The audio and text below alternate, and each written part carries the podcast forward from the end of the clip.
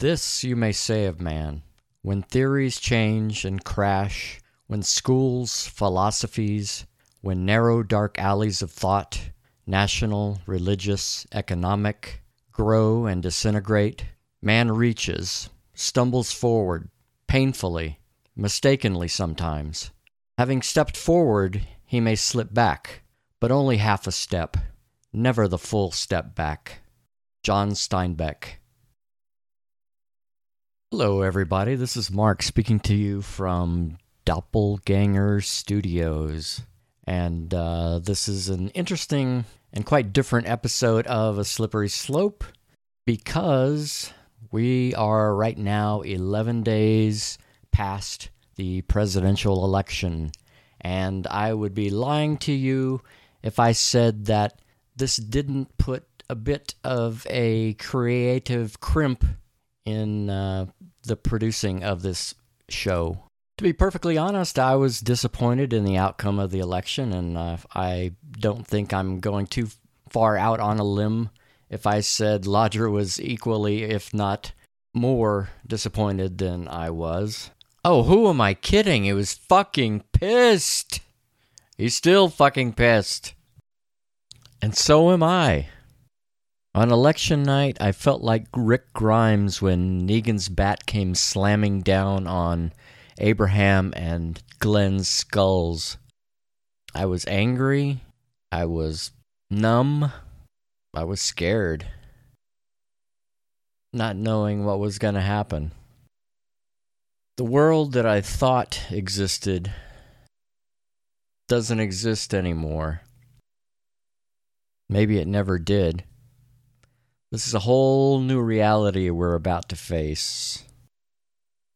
Kind of like parallel universes where you see a timeline and the way you think things ought to be, but then there's a huge shift and everything goes off in this other direction that you didn't anticipate, and you're left reeling and confused and yeah, I've been that way for about a week. Over a week. Finally coming to grips with the way this new timeline is moving. But just as Rick Grimes and everyone else at Alexandria is moving forward, we're all moving forward. But we need to create those alliances to to keep everything from becoming as horrible as we think it could be. And that's really what it is. It's all this fear of what could be and all the disappointment in knowing what won't be or what could have been. Now, all you listeners out there might be saying, hey, wait a minute. Haven't you said multiple times that a slippery slope is not a political show? And yeah, that's true. But sometimes things happen in your life that affect you on a level that you you'd be crazy not to acknowledge and to talk about. And uh, this is one of those events.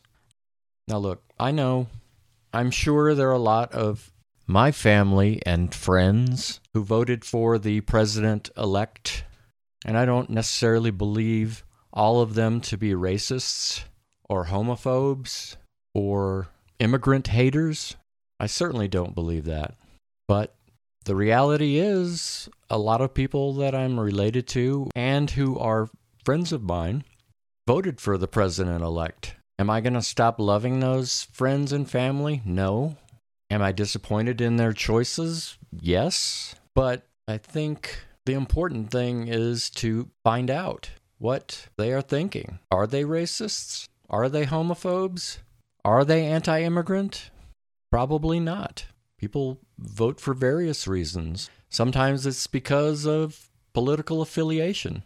Some people have been Republicans their, their entire lives and will vote for whatever candidate that party puts forward. Some people are one issue voters. I know there are family members of mine who are pro life or anti choice or whatever you want to call them, And if you put up the worst possible candidate in the world and they told their followers that they were pro life or anti choice, they would vote for them no matter what. It's a brass ring that certain voters have been led around by the nose for many election cycles. And that's just the way they are going to be for their entire lives. So that's the way it is, right? Okay, so those of us who are disappointed in the election outcome, what can we do? All right, we can wear safety pins like a lot of people are, and that's cool. It's a sign of solidarity, but solidarity means actually putting your actions where your thoughts are, fighting racism wherever you see it. If you see someone being victimized by racism, do something, say something. If you see a woman being sexually harassed, say something, do something. If you see one of your LGBTQ plus brothers or sisters being victimized, say something, do something. If you see immigrants of any kind being harassed or brutalized in any way, say something, do something. It's not enough to wear a safety pin, it's to put your actions where your thoughts are. And all of you who are angry with the outcome of the election, who didn't vote, well, guess what? It would have been nice if you had voted. You know, right now you have zero you have zero room to bitch. You should have fucking voted, man. The president elect is going to be the next president of the United States, but that doesn't mean to accept every policy that comes from his administration. That means you have to remain politically active, socially active. That doesn't mean you throw up your hands and say, I give up. It's over. Let's burn it down. That's not who we are. Right. I mean, sometimes we do take a step backwards. There have been strides made in the last eight years that can't be undone. So, yeah, maybe we took a half step backward, but in the long run, and it probably won't be that far away as, as far away as you think, we're going to continue progressing politically, socially, in every which other way that a society can progress, technologically, scientifically. So now more than ever, you need to remain vigilant, actually care for people who are different than you, not just with words, what but with actions. I mean, it's real easy to talk a good game, but you have to play a good game. We all lose or we all win together. There may be 50% of the voters out there that just don't realize it yet. There may be some people out there going, Why are you worried? He hasn't even taken office yet. That's true, but you can only judge someone by the people they start surrounding themselves with. First off, the president elect has a vice president elect who is clearly anti gay, believes in conversion therapy for gay people, a discredited practice. So, why wouldn't you be worried? Then you've got Steve Bannon, who is the president elect's chief strategist from Breitbart News, uh, and he is a proponent of the white nationalist movement, sometimes called the alt right, trying to put some sort of a cool spin on the term. It's really just white nationalism, the white supremacist movement. So it's it's worrisome worrisome. It's fucking scary. So, yes, I guess we will have to wait and see, but that doesn't mean that people shouldn't prepare themselves for the policies that are to come. Now, we've seen the president elect backpedal a little bit on the repealing of the Affordable Care Act after his 90 minute conversation with the current president. So, there may be some hopes on some fronts. However, I think vigilance is warranted. One good thing I did hear that President Obama did say he would be staying in D.C. for another couple of years. Maybe somehow he will be a secret advisor to the president elect when he takes office. Office could be interesting. Don't know. Cautiously optimistic about that. However, we still have to be concerned about the people the president elect has started to surround himself with. So that's all I'm going to say about the election. Um, like I said, a slippery slope is not a political show, but if things come up that are concerning and worrisome, uh, you know, we're not going to ignore or avoid or bury our heads in the sand. We're going to talk about it. Oh, one thing I might have mentioned, I might want to mention, is that is that uh, I had the week off the the week of the election. I had the entire week off, vacation days, and after the election, trying to cope with the uh, results, I uh, probably walked five to six miles every day for that entire week, uh, just to process, contemplate, think about, um, burn off nervous energy. So it was good for my health. I don't know if it fixed any problems, but it certainly was good for my health. So I look forward to the time when uh, Lodger and I are back together talking about fun stuff and interesting stuff, and I'm sure we will. Hopefully, it's on this show because we're still as good of friends as we've ever been, and I can't imagine continuing doing this show without his amazing talent and input I may be the producer of this show, but the show is nowhere without talent. And Lodger is a huge talent. So I look forward to his return, hopefully soon. As you know, he was the best man at uh, Sierra and uh, my wedding. So there will always be a huge connection there. So I can't wait until we are doing the show together. And we might be bringing up not necessarily political topics, but issue topics, issues that are important that people should know about. And uh, so I definitely look forward to his return very soon because it's really boring just talking to myself. Well, I'm talking to you, but you know what I'm saying. I like that interplay between Lodger and myself. It's what makes hanging out with him so fun. So we'll see where that goes. All right, let's shift gears here now.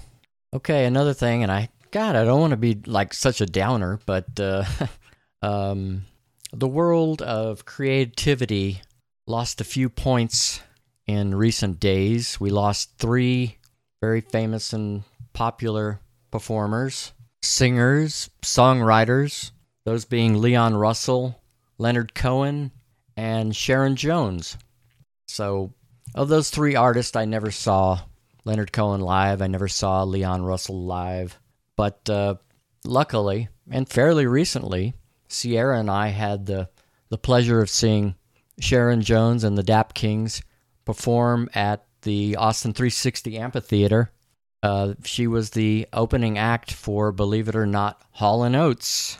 And um, wow, what a great show. Um, it was pretty well known and she had mentioned it during the concert that she had been battling pancreatic cancer, and we probably thought, uh, as we were in the audience, like, wow, she beat pan- pancreatic cancer? That's amazing. She looks like she's strong. She was belting it out. Her, her voice was wonderful. I mean, she looked definitely thin, but not necessarily unhealthy. Um, she put on a hell of a show. Um, I might even say upstaged uh, Hall and Oates, who came came on after her. But uh, unfortunately, um, yeah, things were not uh, as as good as we as ex- expected. So uh, yeah, we lost Sharon Jones, but uh, I'm happy and honored that that Sierra and I got to to see her perform live. So what a great show. So rest in peace, Sharon Jones, Leonard Cohen, and Leon Russell. Thanks for all the joy and music that you brought into the world. Okay, shifting gears again. Let me just let you know what's uh, going on in my life at the moment. Um, I've been doing some voiceover work for a friend of mine who is working on a trailer for a movie, a kind of comedic superhero trailer for a non existent movie, but who knows, it may become one in the future. But right now, it's just a comedic trailer. The voiceover work I'm doing for it is kind of like your typical, well, not necessarily your typical voiceover for a movie trailer, but uh, it's interesting. The friend of mine is Kelly Scollard. You might remember from old episodes of Lube TV, he was on talking about his short film that he did while he was in college called College, and then a feature length film that he did called Craving Heathers, which I had a small acting role in. So, anyway, right now he's in the process of editing. I've done all the voiceover work for him. He's in the process of editing video and audio together for his trailer. Uh, I'm held to secrecy. I cannot give you any details other than it's a superhero type trailer. So it's going to be a lot of fun. I had a lot of fun recording some of the voiceover for him. I got to use my um, Zardoz voice. Zardoz, the gun is good. The penis is evil. Yeah, so you can imagine what kind of fun. Those are actual lines from the beginning of the movie Zardoz, starring Sean Connery, I think 1974. We made reference to it on a previous episode of A Slippery Slope. So lots of fun. All right. I think that's all I got. I'm going to go ahead and close this episode out. And uh, it wouldn't be an episode of A Slippery Slope, even though this is a very non standard, non traditional episode. But I'm going to end it with an oblique strategy that I've already posted some video, I think, online of me showing the title card that says Oblique Strategies, and then the card that I selected that I was hoping would be inspirational to people. And so the oblique strategy of the week that I am going to give to you right now is courage exclamation point. Courage. That one's pretty straightforward. It's like have courage. Don't let circumstances destroy you or get you down. As long as you're breathing, you've still got options. You've still got hope. You've got uh, the possibility of making a positive change in the world. So why not do it? I'm going to try. I hope you try too. All right. This is the end of the episode. Hopefully, next go around, you'll be hearing Lodger and myself discussing more interesting and thought provoking topics. So uh, we'll see. Talk to you next week. Bye. So, as John Christensen once said, fight surplus repression. Get lubed. Dude.